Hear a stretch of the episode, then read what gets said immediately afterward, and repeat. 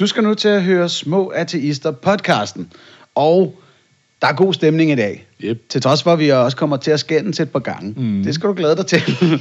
Fordi vi, vi når både at blive sådan lidt sure på hinanden over øh, noget, noget definitionsspørgsmål, og også lidt om, om mindfulness, og så også til med en smule om fodbold. Nej, der er vi måske faktisk mest enige der til sidst. Af, af urensagelige årsager faktisk kommer vi ind på fodbold i slutningen af den her podcast. Men det er først til allersidst, og det er ikke så længe, hvis du sidder og tænker, øh. Øh, vi kommer til gengæld rigtig grundigt ned i Jehovas vidner, som er i fokus i TV2 i, i næste uge. Øh, vi dykker lidt ned i Huxe Baks behandling af artistisk selskab, og, øh, og et par andre små ting. Eftertro for eksempel er indstillet til en pris. Det kan du høre mere om lige om lidt. Velkommen til Små Ateister. En podcast om religion, ateisme og alt derimellem.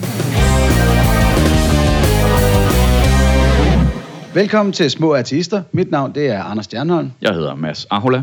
Og mit navn er Simon Nielsen Ørgaard. Skal vi til at bruge alle tre? Eller skal man... Ja, det gør du egentlig. Ja, jeg gør det, fordi at der er noget med, hvordan altså, man googler mig, og så kan man ikke finde mig, hvis jeg hedder Simon Ørgaard på den ene, og Simon Nielsen Ørgaard på den anden. Og sådan noget. Så det, jeg har bare valgt at være øh, pedant på det område. Dogmatisk omkring Simon Nielsen Ørgaard. Okay, jamen, så, at mikrofonen er foran dig og ikke hen ved Anders. Ja, undskyld.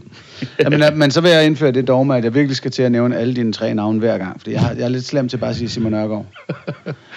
Ej, det er Øh. okay, men altså... Men uh, lad os uh, kaste os ud i dagens emner. Uh, Jehovas vidner vil komme meget i fokus i den her tid. Uh, vi optager søndag, og der har Simon været i, uh, i TV2 her i morges, Ja. for at tale om uh, altså, overvågning af Jehovas vidner, ikke gjort af Jehova selv. Ja, det kan Så, så vidnerne er nu hinandens vidner.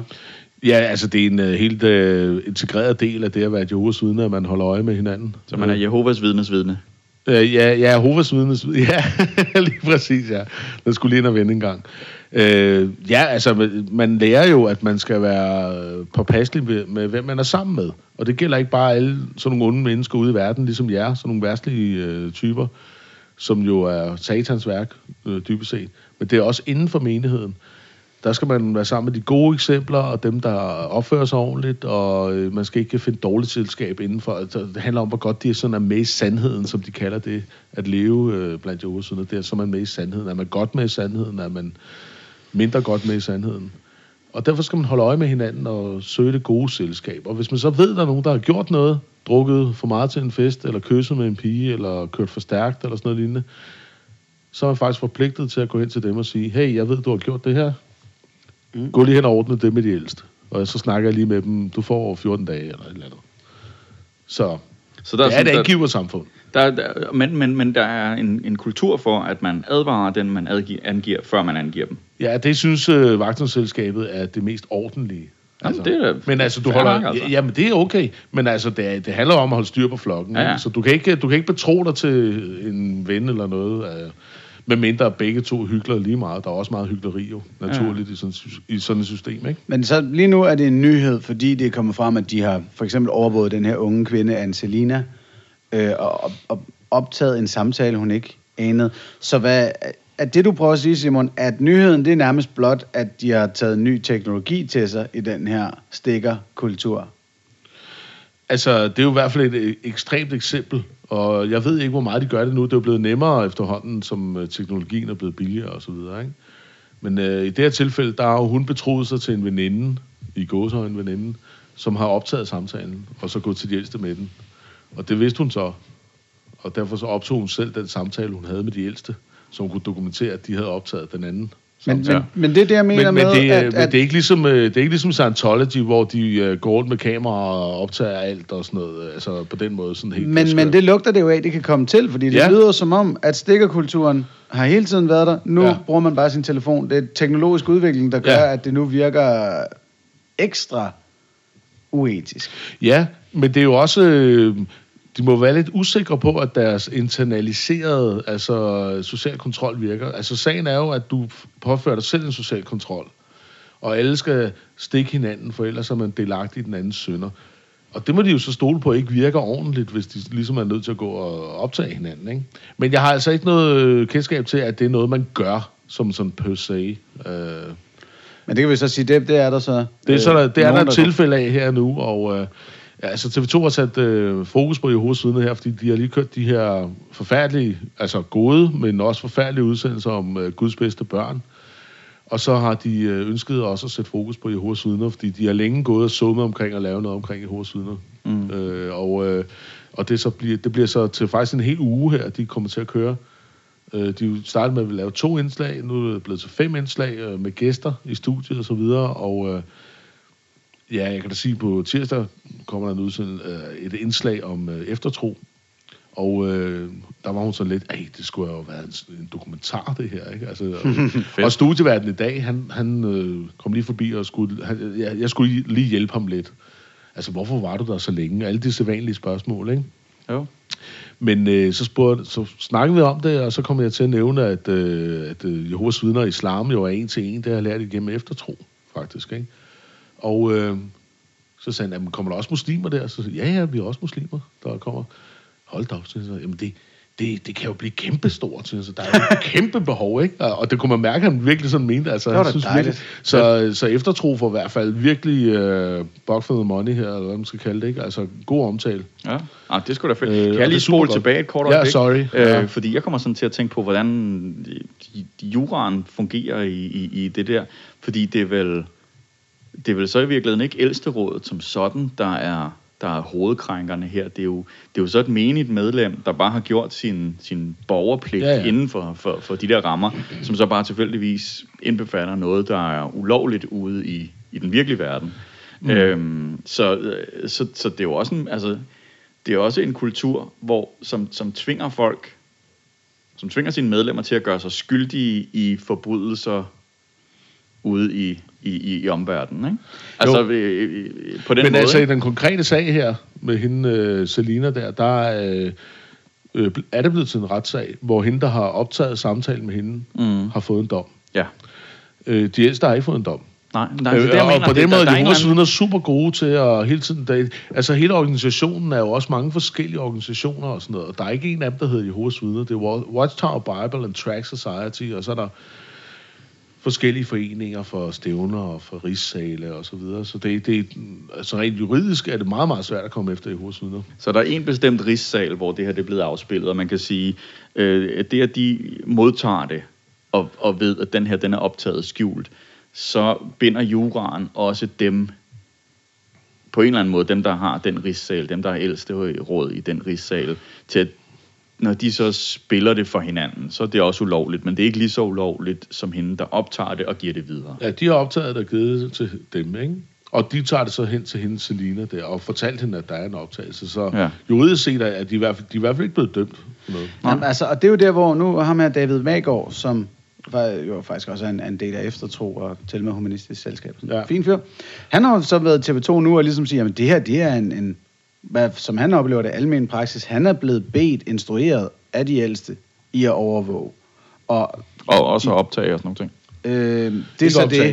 det. Ikke Kan- optage. Ja, altså fordi det er det der med, hvor meget kan man pege på, at der er kommet ordre, nu hvor du siger juramas, der sidder jeg også og tænker, jamen kan vide, hvad, hvad- om de egentlig kan fælles på noget her. Jamen, der, er jo, der er jo også folk, der har fortalt, at der, der har siddet folk og holdt øje med dem, om de havde gæster, Mm-hmm. som de ikke skulle have og sådan nogle ting, ikke? Så, så altså, det er et overvågningssamfund, men øh, rent juridisk er det nok svært at komme efter dem sådan i de enkelte tilfælde, fordi de holder der jo bare og drikker en kop kaffe, altså kan man jo bare Ja, ja, sige, ikke? Altså, så Det er klart. Det, tæller det, Det det så rum, ligesom, ikke? øhm, tæller det så lige så meget som, altså man skal ud og vidne i Jehovas vidner, ikke? Det er en af de der pligter, man Ja, har, når man, Ja. øh, når man er medlem, ikke? Og nogle, de, øh, de, de slipper lidt let om det, ikke? De sætter en, øh, en roll-up øh, på, øh, på Ishøj station en gang, imellem, så står de der og snakker det er jo det, de gør kaffe, nu. ikke? Altså, det er men, sådan set det eneste, de kræver nu. Ja, er der, så, er der så også en pligt til at en gang imellem at, øh, at sidde i en bil og drikke en kop kaffe og holde øje med en lejlighed? Er det også, øh, eller, eller Nej. kommer det oven i vidnepligten? Eller? Man kan sige, at hele dit liv er en tjeneste. Ja. Altså, det vil sige, du er med i sandheden. Du gør de rigtige ting for sandheden og for Jehova. Og for Guds rige og bla bla. Ikke? Mm. Øh, og øh, det vil sige, at øh, der er det vigtigt, at du også øh, overholder din pligt i forhold til at rapportere, hvis der er noget, du ved. Ja. For ellers er du Og også nogle gange den at opsøge og vide ting. Altså, Men, altså, altså det, det man den der også- overvågningsting der, dem, som, som, som jeg synes er Ja, men det er lidt ikke sådan, man rapporterer på samme måde. Altså, men, men, men du skal jo tænke på, at øh, hvert eneste vidne, øh, som regel er de fleste jo født ind i det. Ja. der lever du i et verdensbillede, hvor Gud han kan se dig 24 timer i døgnet, 365 dage om året. Mm. Og når det er skudår, så er det 366 dage om året, ikke? Altså, og 6 timer og 4 minutter og 12 sekunder, eller hvor meget du er, ikke? Altså, du er over, over overvågning konstant for Gud. Og han kan jo se dine tanker, og han ved alt, hvad du føler, altså før du selv gør det. Øh, og det vil sige, at når du tror på det, så har du et incitament til at gøre, som der bliver sagt øh, fra vagtselskabets side og fra de ældste side. Og det her det er altså noget, man bliver oplært i gentagende gang. Altså, Øh, det er jo flere gange om ugen, man går til møde, og man lærer om menighedslivet. Hvordan skal du være en god forkøn, og hvordan kan du blive en god øh, far, hvordan kan du være en god ældste, hvordan kan du det ene og det, og det tredje. Ja. Og blandt andet er det også her, hvordan holder vi menigheden ren? Ja, ja. Og det gør vi ved at overvåge hinanden ja, ja. og gå til men, men, men, men, for at hjælpe den, der har syndet. Men at sidde i en bil og holde øje med en lejlighed for at se, om der er nogen, der har gæster, det er jo noget, der tager tid, og jeg tænker, det er sådan, altså, kan menigheden kun fungere, hvis der er nogen af medlemmerne, der er arbejdsløse, eller øh, altså arbejder de i, i rengøringsfirmaer i skiftehold, for at de så kan holde, lave overvågning i skiftehold, eller er der nogen, der sådan er dedikeret til Nej, det? Nej, det, altså, jeg tror ikke, de laver sådan overvågning på den måde, men der er nogen, der tager ud og kigger, fordi de er nysgerrige. Ikke? Og, okay. og, og det er jo som mennesker er flest, der er nogen, der er mere øh, nidkær end okay, andre. Ja. Ikke? Altså sådan er det jo også. Og nu sidder vi så og gætter lidt, så nu tænker mm. jeg, så kunne det måske være en fordel at smide sådan en, en, en David Attenborough-brille på, og så kigge på, okay. kig yes. på miljøet først, og så se, hvilken slags skabninger kommer ud af sådan et miljø. Simon. Fordi det, jeg tænker her, det er, at, at Scientology har ligesom vist vejen til øh, despotiske tyranner i religionsverdenen, hvordan man overvåger, og hvordan man får medlemmer til at overvåge hinanden. Virkelig systematiseret det. Det, jeg kan forestille mig, der sker i, i en forening som Jehovas Vidner, der måske er ved at blive lidt presset medlemsmæssigt i Danmark, det er, mm. at man begynder at tænke, okay, folk begynder at tvivle på, at Gud holder øje med dem, så vi må lige assistere Gud en gang. Altså, at så kan der måske komme de her øh, ordre, som Simon jo siger, jamen, du bliver bedt om at holde øje med dine venner, og nu kan det så være de her menighedstjenere, Mm. Øh, ja. Også Stadiet for, for at blive ældste hedder menighedstjener. Ja. Altså, at det, der kan komme en små... Sådan en, en ændring kommer jo gradvist. Så er der måske lige en enkelt ældste, der prikker til en menighedstjener og siger, mm. gider du lige at holde øje med Louise og Mathilde, fordi de to er blevet lidt dodgy, og sådan og sådan. Mm. Øhm, lidt på samme måde, som man hører om taxachauffører, der skal holde øje med nattelivet for imamerne. Ja, ja. I forskellige byer, ja, det... der, der, der ved pigerne, at, at de skal ikke blive spottet af taxaerne. Men der er du tilbage... Fordi så kan der være nogle angiver der. Der er du tilbage til islam og Jehovas ja, ja. ikke? For det er et angiversamfund, og det har noget at gøre med øh, sladder og ære og sådan noget. Men jeg, jeg vil også sige, at jeg er, jeg er, i, jeg er virkelig i Edinburgh tankegang omkring, mm. hvilket miljø er der, hvilke teknologiske muligheder er der, hvor mange mennesker har du i din menighed, og hvad laver de? Så hvilke instrumenter har du, og hvor meget behov har du for at bruge dem som leder af de her organisationer? Men, men jeg ved, der er en grundlæggende forskel, fordi Scientology er helt rigtigt, øh, nogle, de er nok lige så slemme som Jehovas vidner, når det kommer til stykket. Men de skal stå til regnskab over for nogle ledere, og bruger al deres tid på at overvåge hinanden, og, og du ved, de skal rapportere, og der er de her divisioner, det er sådan en helt militær operation, ikke? Og der findes filer på alle medlemmer og sådan ting, der hele tiden bliver opdateret og så videre og så videre. Og det der, fordi det er, det er logistikken, jeg det er logistikken, til. Ja. Og der siger du, at Jehovas vidner, der er det mere en kultur. Ja, men den er, den er, den er et resultat af den måde, som det styrende råd i New York har besluttet, at man skal vogte over hinanden på, og hvordan man får det at vide, at man skal gøre det. Det, som der er med Jehovas vidner, er, at de tror på, at Jehova sidder oppe i himlen. Ej, ikke oppe i himlen. Et eller andet sted og kan se alt, hvad de gør. Så den der sociale kontrol er indvendig i dem, så de gør det selv. Det er meget mere effektivt. Du behøver ikke alle de der kameraer og ting og sager. Det kører helt af sig selv. Men som du så og så er der selvfølgelig nogle ekstra jury, der måske siger, hey, se hvad jeg har gjort, ja, jeg har optaget den her samtale. Ikke? Som, som du påpeger, hvis ikke den sociale kontrol er internaliseret stærkt nok i nogle af medlemmerne, så kan det blive nødvendigt ja, ja. at tage virkelighedens overvågning til sig. Og det jeg så siger, at jamen, det er jo bare det er et spørgsmål om, hvor godt fat har religionen i den her menighed, hvad har du af muligheder, og ud fra det kommer der så en grad af overvågning, der bliver mere eller mindre ja, stalinisk i, i sin udformning. Ja, altså jeg vil tro, at i hvert fald officielt set vil øh, vagtårsselskabet i daglig tale kaldet selskabet. Det sådan, lyder næsten som noget fra en... Øh, science fiction roman, ikke? Man kalder det selskabet. Ja, det vil, jeg også, det vil jeg også til at kalde artistisk selskab nu, så. selskabet. og øh, jamen, jeg har noget med selskabet, åbenbart. Øh, altså, de vil måske nok vejlede i, at det er ikke det rigtige at gøre. Men altså, som øh, David Mågaard, eller Magård, eller hvordan vi nu udtaler hans efternavn. Øh, Nå ja, pas, han- jeg ved det heller ikke. øh, at han, øh, øh, han, han siger, at, øh, at, at de ældste skal jo vejlede og trøste og opmuntre flokken, ikke? Og det er sådan det, man siger udad til. Når, du så, når de så sidder til et ældste møde, så er snakken langt mere sådan kontant. Det, og det er ligesom at være leder i det offentlige, skal jeg så lige hilse at sige. Ikke? Altså, der kommer svisken på disken, om jeg så må sige. Ikke? Og, og, Som for eksempel. Det, det tror jeg, du skal lige... Jamen, altså, man taler meget mere åbenhjertigt. Jamen, hun er også sådan lidt agtig og bla bla bla. Altså, der er ikke... Man lader ligesom... Øh, Der er ikke så meget falde. og, øh, Nej. og hvad var det, du sagde? Så det- Opmundring det- og det inspiration i Og det, der er mere... øh, Ja, undskyld. Det er jo så sådan en dobbelt øh, øh, mangel på tro. Fordi ældsterådet sidder og siger, at det virker som om, at Mathilde hun er begyndt at miste sin tro, så vi skal lige holde øje med hende. Ja. Hvilket vil sige, at de tror ikke på, at Gud holder øje med hende. Ja, ja, i men det- grad. Men de tror i hvert fald, det er så deres opgave. Men det er jo, det er jo den måde, der er øh, bygget så snedigt sammen på, ikke? At det hele er et trospørgsmål om, hvor godt du gør det, og derfor skal du arbejde. Fordi man kan jo bare sige, at altså, hvis Gud vil have styr på det, kunne han så ikke bare ligesom øh, børne dem, der... ja, så fik de spedalskhed eller andet, og så kunne de ikke komme til møder eller et eller andet. Kunne ikke bare ringe? Ja, kunne ikke bare ringe, ja, altså det er det. Og øh, øh, øh, eller Jehovas vidner øh, fra Vagtårnsselskabet har jo ikke ønsket at deltage i de her øh, nyhedsindslag på TV2. De var jo rigtig glade for sidste uge, hvor man diskuterede ham her, der røg spillet over i, øh, i, øh, i Rusland. Ja. Der vil de gerne ud og spille offerkortet, ikke? Her, der klapper de i fuldstændig som en østers, ikke? Den, der lever stille, lever godt. Den, der glider under radaren, lever godt, ikke? Mm. Og de skriver altså en øh, kommentar, eller til det, alt det her, øh, at øh, vi har de ældste til at, at trøste og opmuntre øh, folk i Ja, menigheden. det var den formulering, jeg brug for. fast i. Ikke? Det var Og- det der med, at du siger, Trøste trøste og opmuntre er Ja. ikke det, du oplever i praksis. I praksis er det, hvad siger du, svisken på disken. Det, det er kan en, også øh, godt være trøst og opmundring, men det er også åndelig vejledning, som de kalder. Tugt og formaning kalder de det også. Altså, men de ting tager de ikke bare lige med i sådan en nej. pressemeddelelse. Tugt og formaning. Ja, og så, og så bare lige for at komme frem til til sidst og sige, og i øvrigt, så vil vi sige, øh, lige sige, at vi overvåger ikke øh, vores medlemmer.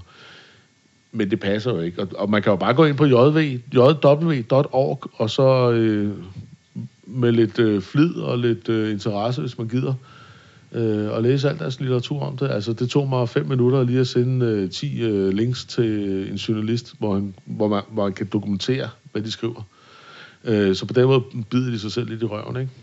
Så det vil jeg opfordre alle til at gøre, hvis man er interesseret i vidner. Og hvis man er til horror øh, og virkeligheden, så er det skide godt, altså. Og det er det altså- se deres tegnefilm. Det, det er fucking horror, altså. Og, og når du så er færdig med det, så er det altså i løbet af hele den her næste uge, at øh, TV2 de har fokus på Jehovas vidner og på eftertro. Ja. Ja, ja. Øh, imod vores principper, men fordi at det var en god mulighed, så var TV2 på besøg til vores sidste kaffemøde i København. Øh, jeg blev interviewet, og de filmede, at vi gjorde klar og sådan nogle ting, og så har de så interviewet en 3-4 stykker, der var med til mødet.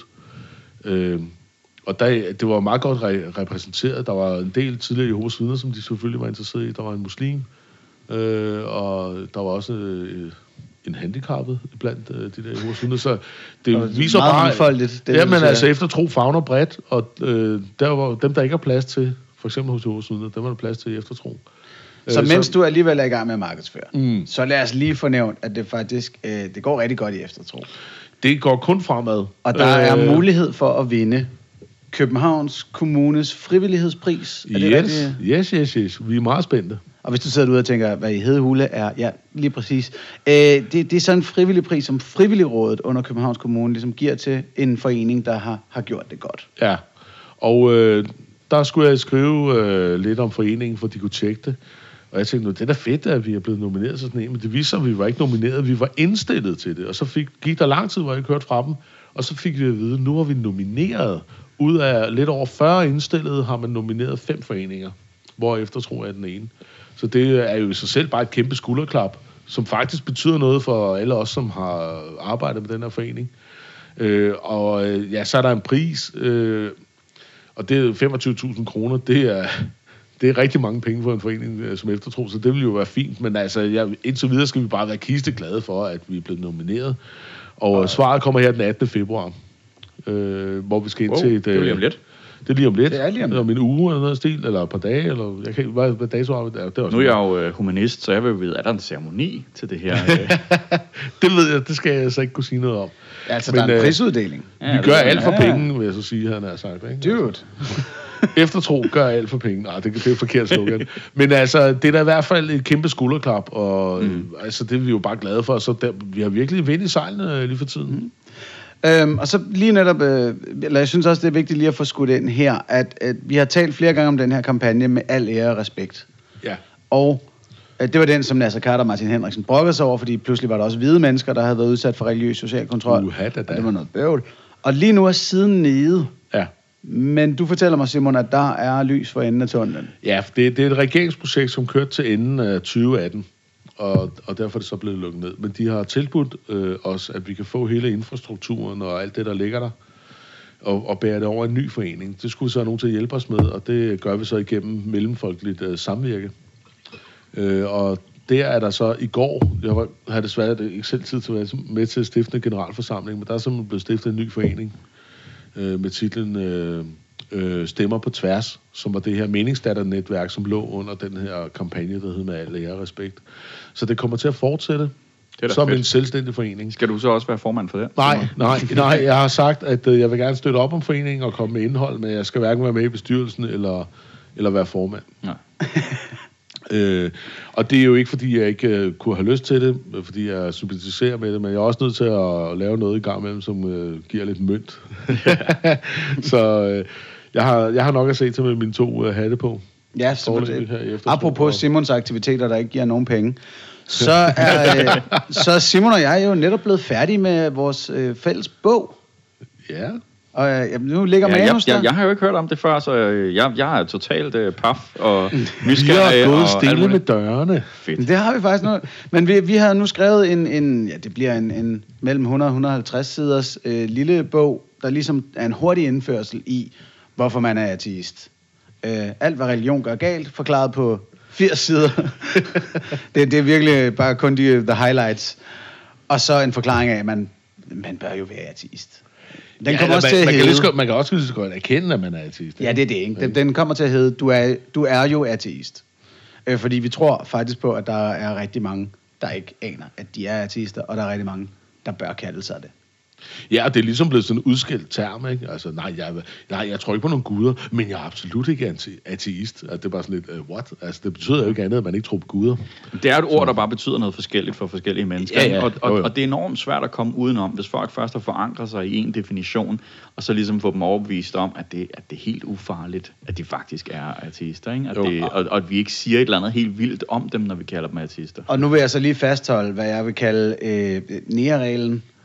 Et, ja, man forstår mig ret her. Et, et, et udtryk, en benævnelse af en bestemt gruppe af mennesker, bør fortrinsvis defineres af den gruppe mennesker. Helt sikkert. Så hvis folk går ind og Klar. siger, det der udtryk, nære, det bryder vi os ikke om at blive kaldt, så er det reglen. Ja. Og hvis vi går ind og siger, ateist, det betyder det her, det betyder ikke alt muligt, I lægger i jordet, eller fortolker i jordet, så er det det, der skal gælde. Mm. Øhm, og det er også lidt, en, en, det- det har vist sig jo for os begge, Simon, at være en kæmpe stor del af kampen, når man er øh, formand for ateistisk selskab. Ja, klart. Ja, og altså, det er som om, at det er blevet noget stigmatiseret at være ateist, og det... Altså, religiøse mennesker kan jo blive enige om, uanset hvor meget de kan have hinanden og hinandens øh, religioner og så videre, så kan de blive enige om, at ateisme er det værste. Ikke? Jo, jo. Og, øh, og den reminiscens af religion, der er tilbage i Danmark, den har altså også den reminiscens af, at ateisme er næsten det værste. Og det er lidt sjovt. Altså, vi har det selvfølgelig lige så slemt som ateister i USA, hvor man skal gå stille med dørene. Man kan ikke sige, at man er ateist, fordi så mister man sit job måske, ikke? og man kan i hvert fald ikke have en politisk karriere. Så slemt er det ikke i Danmark. Men vi skal i hvert fald også øh, arbejde for, at det ikke bliver værre. Men det er nogle af de samme ting, som, som man er op imod, ikke? Jo, jo. Men det virker jo faktisk som om, det her land kollektivt, eller sådan generelt set, har rigtig svært ved at definere nogle centrale begreber inden for religion. Nemlig både begrebet kristen og begrebet ateist og Ja. begrebet agnostiker. Altså, folk kalder sig jo kristne, selvom de ikke mener, at Jesus var Kristus. Og det, jeg tænker, det er ikke nogen større etymologisk analyse, hvis jeg siger, du skal tro, Jesus var Kristus for at være fucking kristen. Right? Jamen, det er det. Altså, folk Tja, er ateister, du skal- man kalder sig kristne. Du skal på- tro på, at den her dude var en form for guddommelig. Du kan ikke bare sige, at han var en fyr, der havde nogle fornuftige tanker. Så er du øh, en ateist, der synes, at kristendom har fat i noget. Ja. Du kan ikke kalde dig... Det er vidderligt forkert at kalde sig kristen, synes jeg. Det ved jeg ikke. Det, det er jo, altså, sproget er jo en evolution. Altså, og, øh, og, Alright. og, og så hvis, hvis man viderefører hvis man viderefører halvdelen af en tradition, altså det, det, det er lidt ligesom det der tankeeksperiment med, hvis man, hvis man tager en bil, og man så starter med at udskifte fælgene, og så udskifter man hjulen, og så udskifter man, til sidst har man udskiftet det hele, er det så den samme bil. Og, og, og det er vel lidt sådan, det er med, med kristendom, at, øh, at, at er det, er det, kan det være kristendom, selvom det har udskiftet den her ting, som tidligere var helt central, men viderefører en hel masse andet af det, som, som var indbygget i. Det er derfor, jeg så godt kan lide at have dig med i den her podcast, Mads. Ja, Simon? Men der vil jeg så bare sige, at øh, tilbage til Anders' næreregel der, ikke? Fordi øh, at øh, når vi har en præst, der stiller mm. sig op og siger, øh, altså Jørgen Ramsdal, i, ja, var det i 15? Eller? Per Ramsdal. Per Ramsdal, undskyld. Jeg, jeg kalder mig, men jeg kan godt lide, at han hedder Jørgen. Jeg synes, det er hyggeligt på en eller anden måde. Men det er lige meget. Ja, Øh, men så tilbage til nærreglen. Manden hedder Per, og han vil gerne kaldes Per. vi ikke. jeg, for, jeg føler bare, at du er en hjørne. Altså. Ja. men, øh, men, kan altså, men Per Ramsdal, ikke? når han siger sådan forsigtigt, jamen, jeg tror ikke bogstaveligt på Jesu opstandelse, mm. men uh, historien kan jeg bruge til noget. Der, så bryder helvede løs, ikke? Han kommer til eftersidning hos biskoppen, øh, og bla bla bla, sådan så kører den af. Og der, der må vi så sige, at kirkens definition af, hvornår man er kristen, det er altså, at man tror helt sikkert på, at Kristus, Jesus Kristus opstod fra de døde. Men det er så ikke folkekirkens definition. Øh, det, du kan i hvert fald ikke være ansat i kirken øh, og så sige offentligt, at du ikke tror på, at øh, Jesus han opstod fra Nej, de døde. det, det, det er fair nok, men, men jeg tror gerne, de vil have, som Mads er inde på, at kristendomsbetegnelsen, eller Nå, jamen, det- kristenbetegnelsen, dækker Men der skulle jeg nemlig lige have lov at tale færdigt. for Der kan, der kan vi tage øh, det, vi kan kalde Marie Høgh øh, øh, dogmet, øh, eller doktrinen, at det, det er sådan set lige meget, hvad den enkelte tror på, bare man er døbt. Nå ja. Så det, det er lidt ligesom øh, den gamle Aarhus-vidighed med altså optagelsesprøven til øh, universitetet. Ikke? Det er at redegøre for Einsteins relativitetsteori, eller skrive dit navn med blokbogstaver. Ikke? og, og, og her der er det tro på treenigheden, eller at Kristus han opstod fra de døde, eller blive døbt. Eller ja, bare være en del af foreningen, være en, være Ja, det, eller betale abonnementet, og ikke? Og her er så min bøvl. Altså, i, i den der, hvis vi det, vi gør, at sproget er normativt, og nu skal definitionen kristen så pludselig dække alt muligt andet end folk, der tror på, at Jesus var Kristus. Det er ikke nogen tjenestlig abstraktion af begrebet. Det er ikke nogen god begrebsdefinition, fordi så bliver det pludselig svært, når folk så siger, at jeg er da kommunist, fordi jeg tror på en fraktion, en brøkdel af det kommunistiske manifest, og eftersom jeg tror på en brøkdel af det kristne manifest, og skal kalde mig kristen, så er jeg nu nødt til også at kalde mig kommunist, og øh, jeg er da også en, en lille smule enig med naziforeningen, og så det må jeg heller også Eller, eller skal vi lige, fordi nu, det, ja, jeg er jo en af dem, der, der har været så pedantisk at lære den der skide trosbekendelse udenad, så hvis det er det centrale, og man ikke længere tror på en eneste af de der ting, fordi hvis man ikke tror på himlen, og man ikke tror på noget som helst, så, så er der faktisk ikke noget af det tilbage fra trosbekendelsen. Så det svarer til at sige, at man er kommunist, fordi man er enig med noget, som en, der tidligere var kommunist, nu tror på. Ikke? Mm. Øhm, og, og så, så, så det er den enkelte, der kalder sig selv kristen, som bliver frikendt i min øh, automobilsammenligning. Nå, men der, øh- Mens, men jeg mener, at, at foreningen, folkekirken og de enkelte præster og menigheder og sådan noget, burde have en meget skarpere definition, og det er ren hyggeleri og økonomisk tænkning, når de ikke gør det. Ja. Altså, det- der, der, der, der skal kritikken være Men helt det- klar. Jeg forsvarer ikke, at, at organisationen er så øh, fleksibel og, og hyklerisk i sin, i sin bøjning af sine Okay. egne definitioner. Men, men det er jo derfor, at øh, altså, øh, vi havde jo Torkel øh, Gråsbøl inden, ikke? præsten, der ikke tror på Gud, skal som kaldte sig Åh. ateist. Ja, det skal vi lige huske at men, springe øh, tilbage det, det ja. skal vi springe tilbage til. Ja. Men han sagde jo, at øh, han ville mene, at øh, 25 procent var sådan traditionelt kristne, der sådan var lige om larm, og så er der nogen, der var dybt sorte, og så er der nogen, der var dybt traditionelle, og så er der 25 procent, hvor det bare var sådan en ting, altså de, de troede ikke på noget, de var faktisk ateister, ikke? Det var sådan hans øh, i grove træk øh, øh, analyse, og det har han jo ret i, men øh, du, du siger noget nemlig rigtigt, altså der er det der hyggeleri fra kirkens side af, det vil man ikke erkende. Ja. Øh, og øh, altså, Men helt seriøst, vi står i et kulturelt slag omkring det der. Ja. Nu bliver jeg sgu lige sådan lidt op Jamen, på det det, man nogle gange, så er vi jo, det er jo nærmest en arbejdskamp, vi er op mod folk, Jamen, der er bange for fordi deres levebrød. Når de er sluppet afsted med, med den abstraktion af begrebet kristen, så er det, at 80% af danskerne, eller 60% af danskerne, går rundt og kalder sig kristne, og, og hovedparten af dem ikke er det, hvor de burde kalde sig ateister og prøve at forstå den side af vores kultur. Mm. Fordi det at, det at kalde sig kristen på den her måde, det medfører jo den der romantisering af vores fortid, og pludselig giver man kristendommen æren for, mm. at, at øh, kvinder er lige, eller et eller andet, sådan en komplet misforståelse af vores historie.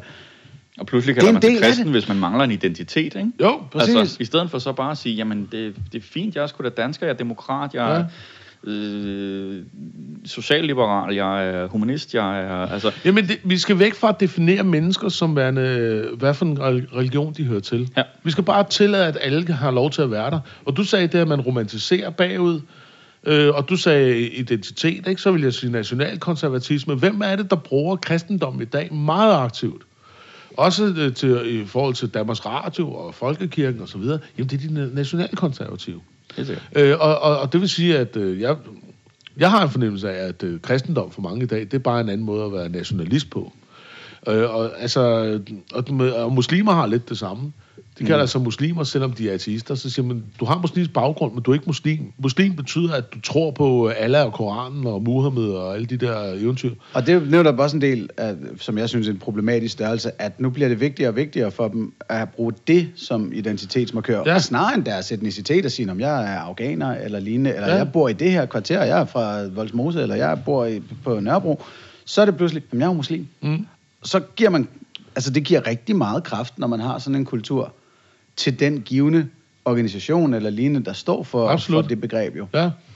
Og det er derfor, vi ikke engang kan komme af med Folkekirken øh, som øh, statsinstitution i Danmark. Fordi der er sådan en navlestreng, der er svært at klippe over. Og jeg, jeg, det her det er en god, øh, jeg skal nok huske det der, vi skal tilbage til, Mads, men Ja. det her det er en god øh, segue til, hvorfor jeg er skidesur på, ikke skide, jo, jeg er efterhånden skidesur på Huxi Bak.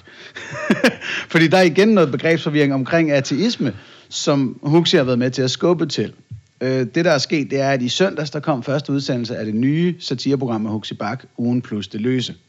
Og der tog de en ordentlig rundtur i kristendommen i Danmark. Hvilket var fedt nok. Øh, det er dejligt at se. Det var sådan- rigtig godt. Ja, Men, men, men, så, så besluttede de sig for at være fair and balanced. Ja, lige præcis. mand. Ja, på en misforstået Wankers. måde. Ja. Fordi det var sådan, jamen, vi skal også, vi skal, rolig nu. Okay. Vi skal, de har tænkt, vi skal også gå efter ateisterne. Ja. Og, og yes, det skal I i hvert fald. Lav nogle jokes på os, og på det, vi har sagt og gjort. Balladen var bare, de jokes, der blev lavet, var på ting, vi ikke har sagt og gjort. Og, og der var sådan lidt et miskmask af, at der blev sagt ateisterne, og så vist vores logo og artistisk selskab, og det blev ligesom lagt i munden på os, at vi kom med nogle holdninger, som øh, vi ikke gør. Altså sådan, at vi, vi læser kun Bibelen bogstaveligt. Og vi kommer med sådan nogle argumenter om, at hvem giftede Adam og Evas børn sig med. Og sådan noget af det der Ja. ja. første religionskritik, man tænkte på. Ja, Ja, ja. ja. Bare sådan, at jamen, hvis, hvis Jesus er Davids slægt, hvorfor... Det, det er jo Josef, der er det, så øh, how the fuck, når det ikke Ja, er ja. hans far. Alle sådan nogle små ting der. Og det var bare, det føltes så ærgerligt at sidde og blive præsenteret på den der måde. Øhm, Og repræsenteret. ja, repræsent... Øh, ja, Fordi det er med jeres logo, ikke? Og, øh, og, Jeg prøvede, de var ude og interviewe mig og så en af vores gæster, og de øh, var filmet første halvdel af hele Gudløs torsdag og så videre. Så brugte de det ikke bagefter. Og der kan man- og det er så, hvad det er. Ja, fordi det, der, der må man sådan, som, der kan jeg jo sige som, som håndværker på det punkt der.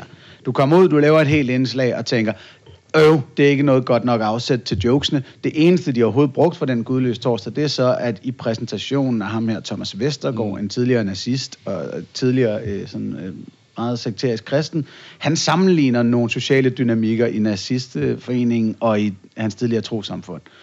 Og, og der står ligesom, han var i, hos nazisterne, og så kom han til et trosamfund, som mindede lidt for meget om dem. Mm. Og så havde de en præmis om, at vi spillede nazikortet, som man kunne lave jokes på. Det er jo sjovt nok. Det er egentlig sjovt nok, men, men det er desværre den eneste reelle præmis, der var i hele indslaget. Men, men, øh, men øh, jeg vil så sige, der var en anden ting, der pisser mig af, fordi Huxi faktisk i det der øh, indslag siger noget. Han siger følgende. Hey, hallo, ateister, man skal ikke læse Bibelen bogstaveligt. Historien om Adam og Eva og slangen og Noahs ark, det er eventyr, som skal fortælle os noget, ikke? Og det er jo ren propaganda for folkekirken. Ja, som det er jo han, et synspunkt, Som han ikke? kol- videre kolporterer der. Fordi man skal bare lige huske på, at de første 1900 år efter Bibelen blev udgivet, havde nær sagt, ikke? og fik de gode anmeldelser, der, øh, hvad hedder det, øh, der har folk læst den 100% bogstaveligt. Ikke? Og det er der altså stadigvæk en øh, øh, overraskende stor del af folkekirken, der gør. 10-20 procent eller sådan noget lignende. Læser, altså tror på, at der var en vandflod. For ikke at tale om hele det selv... Altså, nu har vi lige siddet og snakket om selskabet og Ja, ja. Jehovas vidner og Ja, ja, sådan noget, præcis. ikke? Og hvor det nærmest er... Øh, altså, hvor du Så, bliver så straffet. det der med, at, at vi skal latterliggøre os over, at, øh, at øh, vi øh, faktisk øh, kritiserer, der er nogen, der tror... Hvis du tager til USA... Altså halvdelen af USA's befolkning tror, vi lever i de sidste tider. Ja, og nu tror jeg lige, jeg vil godt blive afbrudt, okay. fordi jeg tror, jeg, jeg er en lille smule uenig, og bare lige vil sikre mig, at vi i hvert fald åbner muligheden for det, nemlig at, at den her sådan helt bogstavtro læsning af Bibelen er, som jeg forstår det, historisk set opstået i USA i 1800-tallet. At, at indtil da har der faktisk været en mere øh, øh, Jo, men det har været... absolut- løsagtig, diskuterende fortolkning af Bibelen, Luther og andre, og så i USA, så får man så den der, okay, nu stoler vi på hvert et bogstav. Øh, Det er muslimske. ja, det starter i øh, 1600-1700-tallet, Altså, i, men... øh, Øh, prøv nu- Okay. Altså, i de første mange hundrede år, altså så- selvfølgelig har de første, altså op altså fra 0 til 1000, lad os sige det, ikke? Der har man jo stadig haft politisme og alt muligt, andet, og så skulle man ligesom bare overtage nogle skikke og kalde det noget andet. Altså julen for eksempel er et godt eksempel, ikke?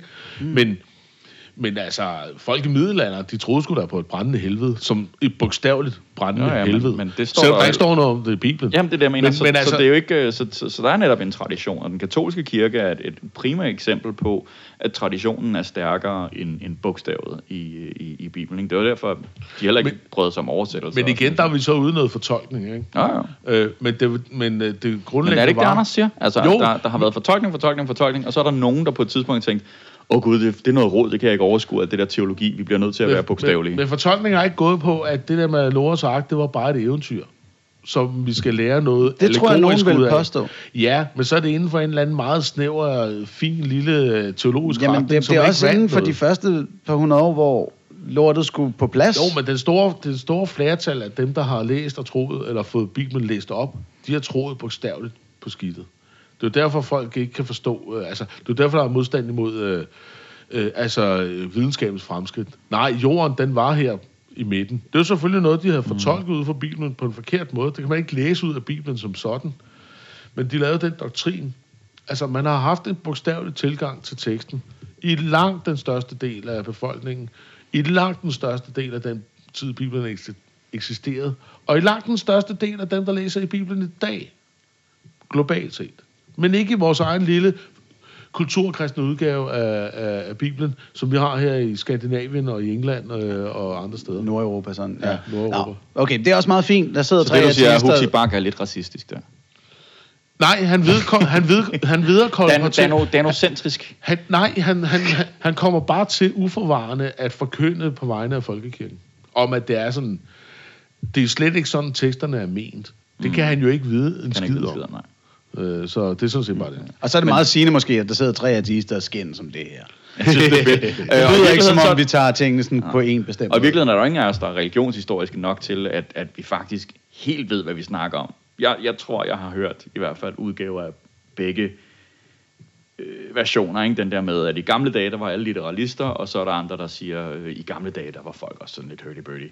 Øh, bare på andre måder, eller et eller andet. Ikke? Det, det, det kan være, at vi skal finde nogen, der, nogle fagfolk, Jamen, så der- skal det være ham, Flemming Christensen, tidligere redaktør for Jyske Vestkysten, som har skrevet en bog, der hedder Sort Sten, tror jeg nok, som handler om, hvad har danskerne altid været kristne, og hvor det ligesom er opregning af, hvor, øh, hvad hedder pagan, hedenske de har været, altså, øh, og troet på alle mulige øh, legender og myter og folkesavn.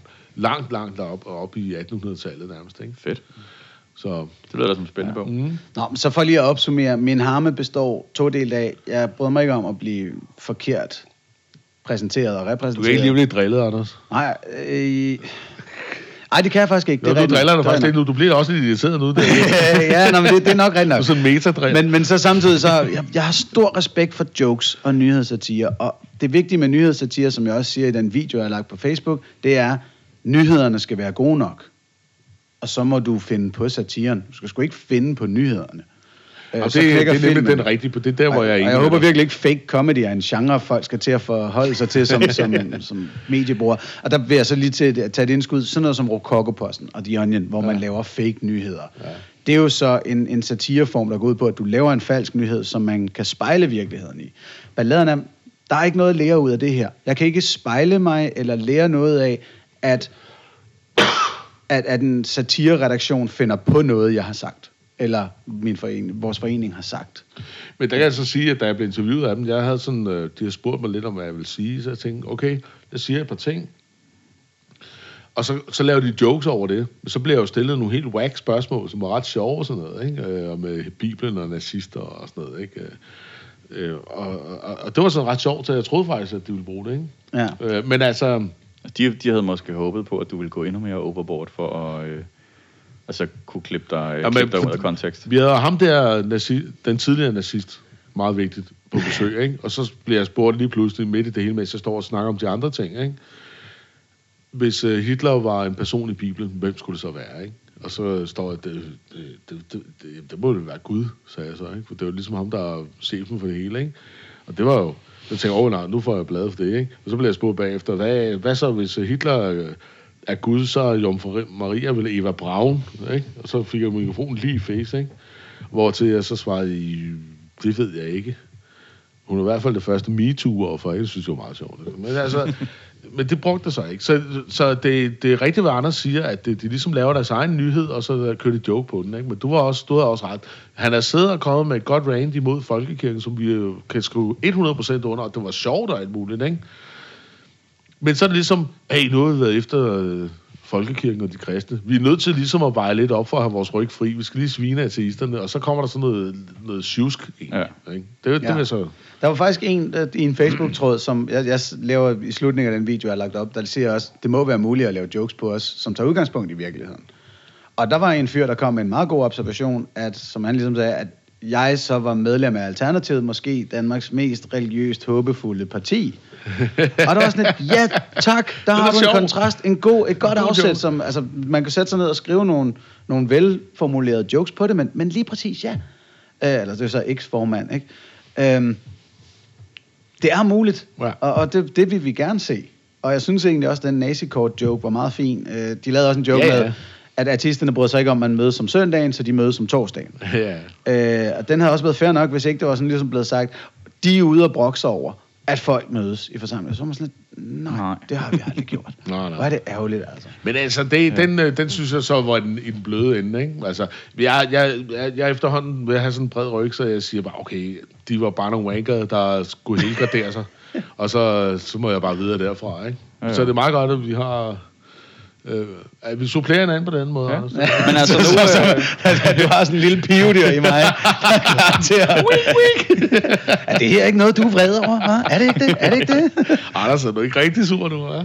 nu var det jo Prik til ham med en pind det- og slip ham ud af buret. Lad os se, hvad der En sker. misvart, en misvart. Det er sjovt, rollerne byttede lidt om, ikke? Fra sidst, hvor at... Øh... Nej, det var også det, vi skulle vende tilbage til. Nå, ja. Fra sidst, hvor at, øh, at Anders hele tiden sad og prikkede til Simon og sagde, men tag det nu roligt, Simon. Ja, det er, apropos øh, Gudløs torsdag, ja. så øh, kan vi jo lige reklamere for vores øh, juleafsnit af Små Artister, Ja. som lige nu kun er at finde på YouTube, fordi vi optog det på Gudløs torsdag i december, øh, med sorte nissehuer og alt muligt lækkert. Vi har stadig ikke det kommer op øh, i podcastform øh, om efter den her uger, udsendelse. eller så. Så, der er de, så det, de der udsendelser bliver- er lidt ude af, ude af, af synk, men, øhm, men, øh, men, men ja, det, øh, jeg, jeg har nogle tekniske øh, problemer med afsnittet, jeg skal lige, lige skal have klaret, og øh, til dem, der skal have klaret deres abstinenser, så kan de altså finde Gudløs torsdag på, på YouTube. Og, Vi kan øh, lægge og- linket ud øh, i den her udsendelse, ikke? Jo, og, og de, Og det er faktisk rigtig godt, øh, det er et skide godt foredrag med Thomas Vestergaard om, mm.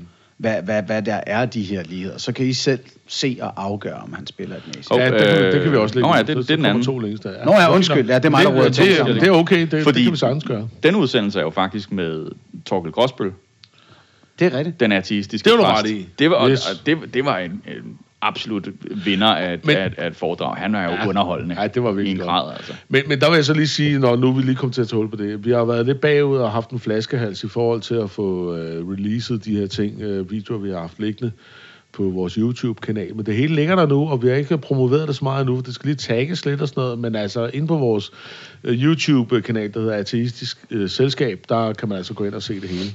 Og så vil jeg sige med hensyn til de tekniske problemer, som øh, Mads har oplevet med sin computer, det viser jo bare, kære podcast-lyttere, at ateister er også bare mennesker.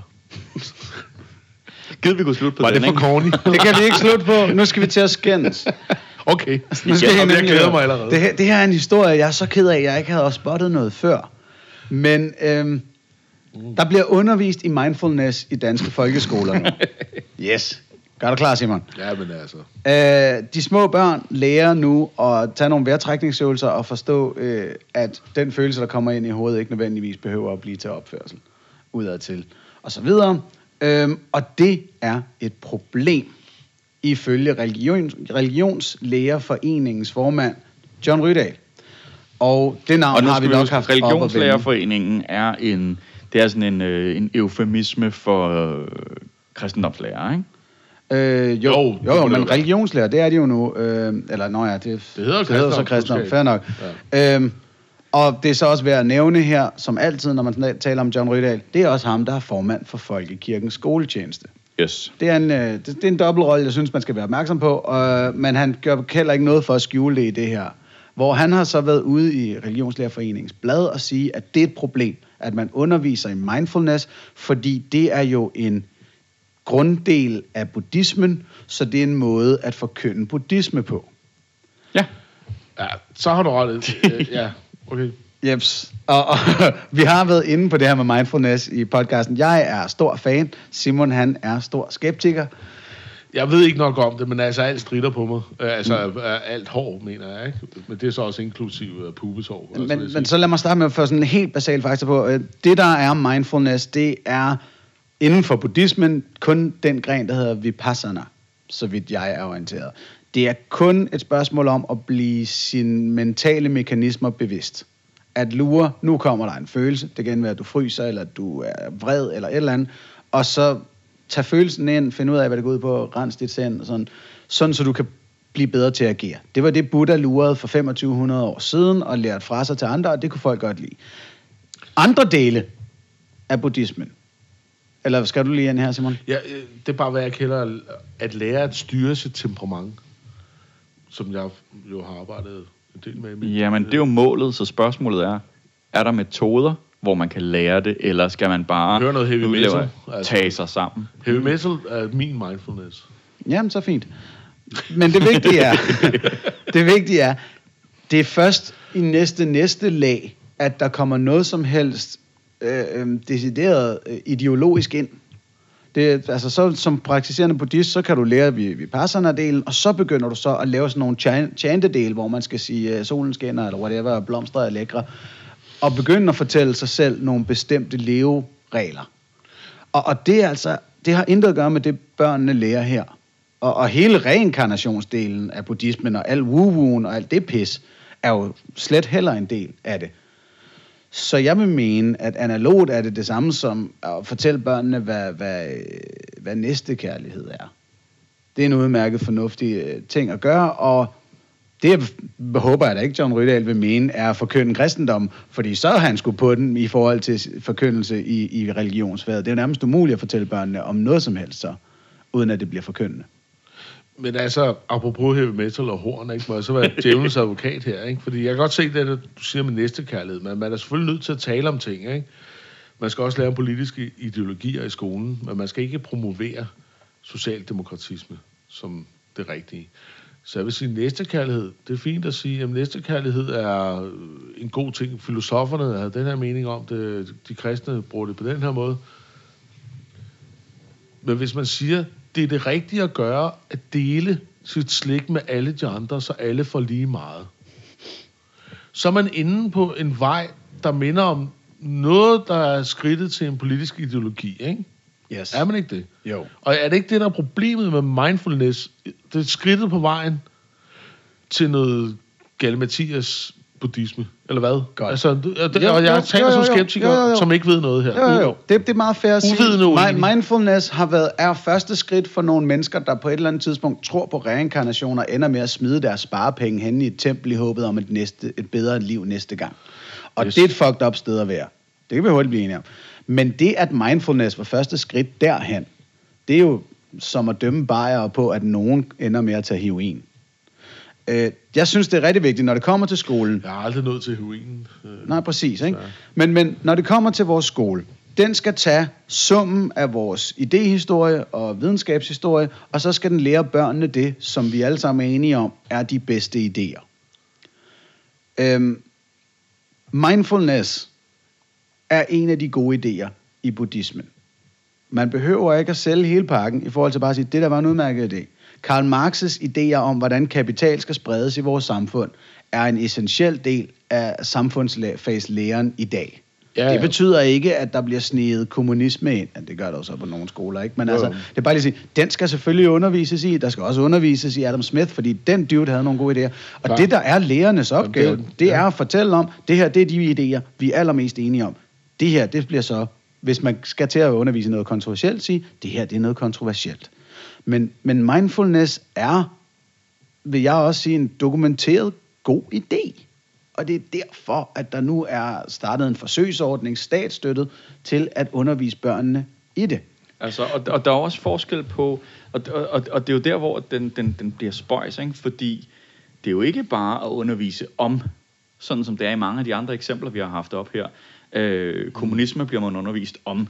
Øh, i, I kristendom bliver man også tit bare undervist om. Men her bliver det jo faktisk undervist i, i en praksis. Og så er det jo så spørgsmålet om, hvornår er det, det begynder at stride på, på, på, på, på Simon og, og alle hans ligesindede øh, i, i, i, i den her øh, samfundsdebat? Er det ved udtrykket mindfulness, fordi det har den her neo-klang? Ikke? Hvis vi nu prøvede at omformulere det sådan, som tingene nogenlunde fungerer, i hvert fald i mit hoved, øh, så, så er det jo... Det konkrete spørgsmål er, er det en god idé at lære børnene at styre deres temperament? Det siger de fleste sikkert ja. Er det en god idé at lære børnene en teknik til at styre deres temperament? Det gør jeg også ud fra, at det- okay, en teknik til at styre sit temperament er jo meget godt, hvis man skal lære at styre Og det. til at styre sin koncentration. Og så, jo ja, så, det så det sidste ting, så bliver det jo så, hvis man gentager det samme, en teknik til at styre sine følelser, og en teknik til at styre sin, øh, øh, sit, sit fokus, sin, sin opmærksomhed. Øh, fordi det er jo det, det er. Og det behøver man jo ikke kalde det mindfulness, for at kunne anvende de der teknikker. Og mindfulness er jo også det udtryk, man har fundet på at tage med, netop når man tager det ud af den religiøse kontekst. Bare for at have den rent sekulære del Ja. i det, ikke? Altså, jeg er villig til at lade tvivlen komme nogen til gode. Men jeg, det er lidt det her med praksisen. Ja. Altså, fordi man er måske også inde i noget opdragelsesnået. Hvordan skal, hvor meget skal lærerne opdrage på børn, ikke? Det kan jo være, at forældrene synes, det er fedt nok. Hvis du har nogle følelser, så bare ud med dem. Og det er selvfølgelig et problem over i skolen. Så må man tage en snak med forældrene. Men hvis ja. lærerne begynder at gå ind og sige, at du skal bruge den her teknik, sådan, så du ikke rigtig... Altså, Jamen, nu afklarer jeg lige en misforståelse. Det handler ikke om, at du bare skal sige hom, hver gang du bliver vred. Det er nej, ikke det. Nej, nej, det var ikke, det var ikke sådan, det jeg ville implicere. Men altså, det... Ja, ja. Men, men det er ikke et spørgsmål om at undertrykke vreden på, på den der måde, som Herrens Veje også prøvede at fremlægge meditation. som er en tv-serie på DR1, som jeg ikke har set. Ja, no, sorry, ja. Men- godt, men, godt. øh, men, ja, det var øh, lige en Mean Girls Ja, reference. Men, men som er også en intern joke, hvis ikke man har hørt alle vores podcast minutiøst. Men lad nu det ligge. Altså, øh, jamen, jeg, jeg, så, så måske er der også et eller andet, fordi jeg selv har haft børn, altså, der er jo et opdragende element i det, som... Ja, altså, og nu tager jeg den fandme lige. Prøv nu at høre. Vores børn i dag skal lære i, en, i et fucking kaos i forhold til tidligere generationer. De, der, der blaster indtryk ind i, smad, i krydderen på dem 24-7 nærmest. Og de skal lære at navigere i det lort for at kunne lære. Og en del af skolens opgave, og jeg vil mene hovedopgave, det er at lære dem at lære. Lære dem selve processen og, og få, få noget brugbart ind i, i hjernen. Og det her er et rasende godt værktøj til det. Altså, jeg kan også mærke, at der jeg, er sådan, jeg har en, måske lidt en personlig investering, fordi hvis jeg havde lært det der som otteårig, så var det gået noget bedre med lille ADHD Anders igennem øh, min, min uddannelsesforløb. Du har da klaret dig fint, Anders. Jeg skulle klare mig rigtig fint, men det kunne have været federe. øh, og, Og, og, og andre, der måske var mindre kreative, men havde de samme udfordringer, er mås- ville måske være bukket under på et tidspunkt, ikke? Altså, Men jeg, i- i jeg, altså, jeg erkender, at øh, jeg ikke ved nok om det, men altså, det, Men- men, altså, jeg, er, jeg, er, jeg faldt jo i gryden som spæd, og det ja. gælder også med alternative behandlinger og naturlæger og såkaldte og alt muligt pisselort. Så altså, altså jeg, det strider på mig, når jeg hører, hvad var det, du kaldte det? Vaffanante, eller øh, vi passerne. Vipassana? Okay, så er det bare fordi, det strider på dig, når du hører et ord på et andet sprog. Dude, det her, nej, det der, det her, det, Nej, bare... Øh, hvad fordom man det er ikke et vestligt sprog, det er ikke en fordom. Nej, det er en joke. men, ja, men, men det er spørgsmål. Prøv lige at bemærke det i dig selv, ikke? Jo, jo, men det ved øhm, det, jo, men det er jo klar over det. er Det- Også derfor, du skal prøvede bedre at lide være- Gartadammer Jeg prøvede faktisk at være... ja, men altså, øh, jo jo. Det er altså, for en god så- germansk sprogstamme. Det er noget, vi kan forstå her omkring, ikke? Jo jo. Altså, det var også et forsøg på at være selvironisk og Ja. være åben, ikke? Men, altså, Men jeg synes, det er fedt, og jeg synes egentlig, det er rigtig vigtigt at, at, at bare holde fast i den der, fordi uanset hvad, så laver vi for helvede ikke den her podcast, bare for vores tre skyld.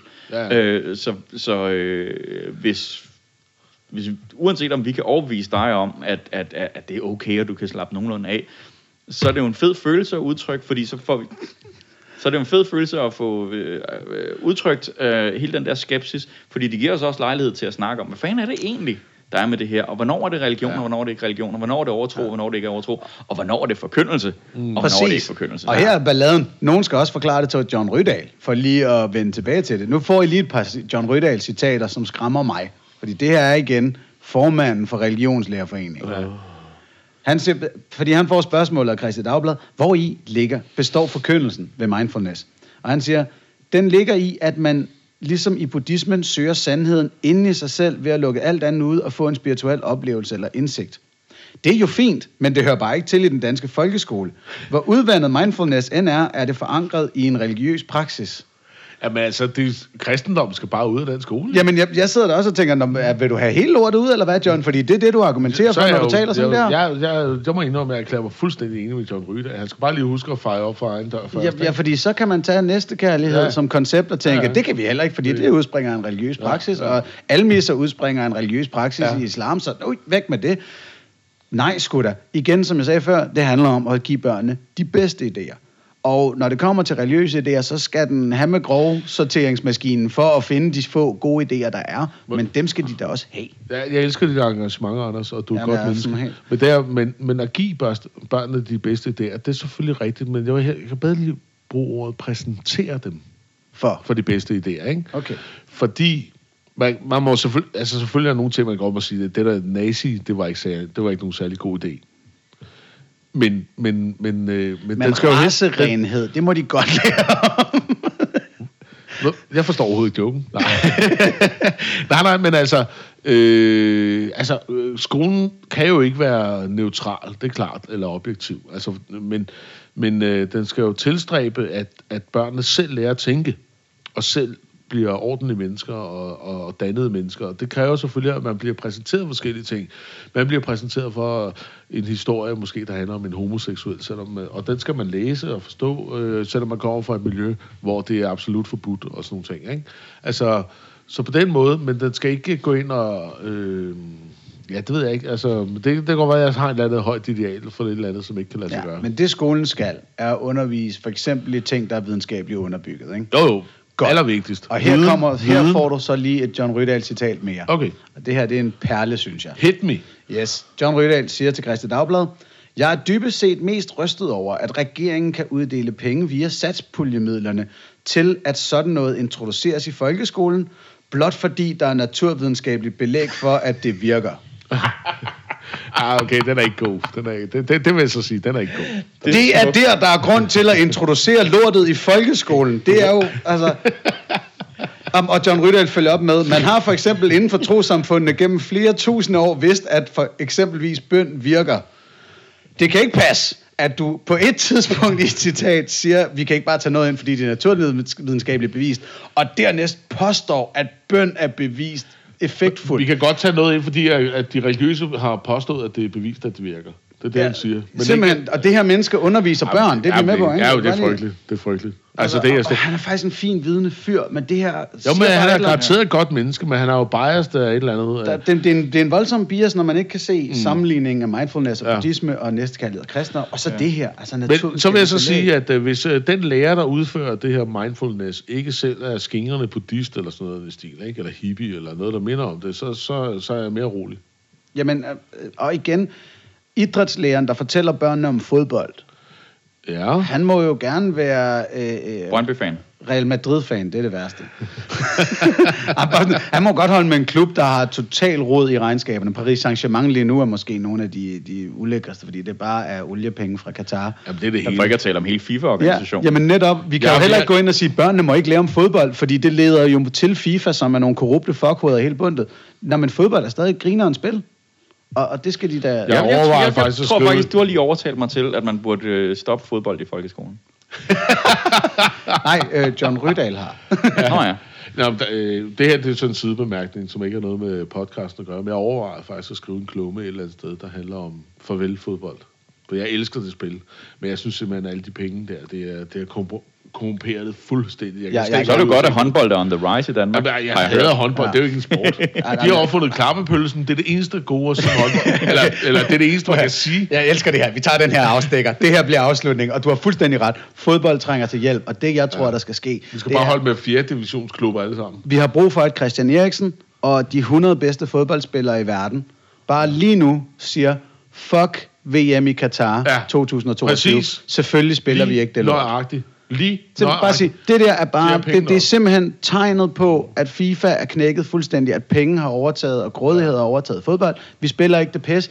Skaffer sådan en græsmark et eller andet andet sted, hvor nogle hederlige Ja. mennesker En sørger for øh, pølserne. Så kommer vi og spiller VM Der er der. alt for mange penge i det.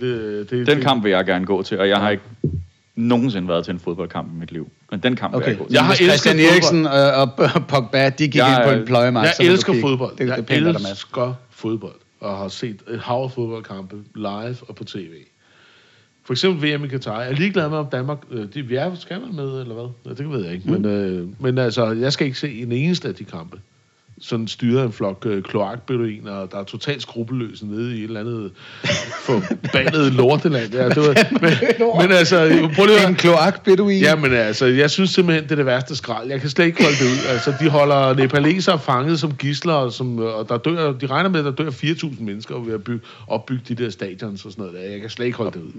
Jamen, jeg, jeg, jeg, jeg, okay, jeg, jeg, er med, jeg er med dig uden, Ja, okay, det var, jeg var, uden men altså, nu kan jeg bare gas, ikke? Altså, Jo, jo, men det, og det er jo egentlig et eller andet sted. Der det, for, lige, for- lige at gøre det religi- religionsfagligt, ja. Ja. eller savligt, så sådan, Sorry. det er lidt det samme, man lidt kunne ønske fra, fra medlemmer af den katolske kirke. Åh, ja. At ligesom sige, det der gider vi ikke at være med til. Så meget guld behøver der kraftet ikke at være på vores kirker. Ja, øh, og som, hvis man skal give Pave Frans lidt credit, altså han faktisk prøver at kæmpe et slag for, for uligheden, også i organisationen. Nej, ja, ja, ja, du, du, fik et, øh, du fik et point til din, øh, din, øh, din, den der tese om den, den skabshumanistiske pave, som vi havde op her i løbet af sidste år øh, et par gange. Ikke? Fordi at, øh, at så gik han ud med det der med, øh, så var der pludselig den der oprydning med nonner og MeToo-bevægelsen og sådan nogle ting. Så der sker, der sker lidt. Det, det, jeg, Der- der er også jeg er andre meget ting, han skeptisk over for paven og hele det der, øh, det der cirkus med, at han skulle være den gode pave. Men, Men der er ret også grænser for, ikke? hvis du er pave, hvor meget kan du presse, altså før Ja, han det- bliver plukket. Jo, jo. At det, at pave Frans stadig lever, synes jeg, sådan, det taler faktisk meget godt for højrefløjen i den katolske kirke. ja, ja, men det kan også være, det ikke taler godt for Pave Frans, ikke? Altså, så, så, altså, jeg vil stadig sige, det bedste om ham, det er, at øh, der findes et billede af ham fra da han var ung, hvor han har en t-shirt på med Black Sabbath. Det siger alligevel noget. Så kom vi lidt rundt omkring i uh, fodbold og pave Frans' fortid med, med djævlehorn. Og, øh, en af medlemmerne, oprindeligt de stiftende medlemmer i Black Sabbath, var jo også katolik. Og, og Pave. Okay. Med det lille faktum sparket ind for højre. Det var uh, små ateister for den her gang. Vi, vi håber, I var med på hele rundturen her, og vi vil jo rigtig gerne høre fra jer. Hvilke emner skal vi prøve at gribe? Som I nok kan forstå, så ja, vi t- os tre til sammen dækker relativt bredt. Så øh, I må gerne smide løs med, med, hvad I kunne tænke jer, at, at vi skulle vende her i programmet. Og det kan I gøre på vores Facebook-side. Og det, ja, det er det bedste. Det, det er sgu det bedste, fordi det der blev tje- tjekket altså. og så tales vi ved næste gang.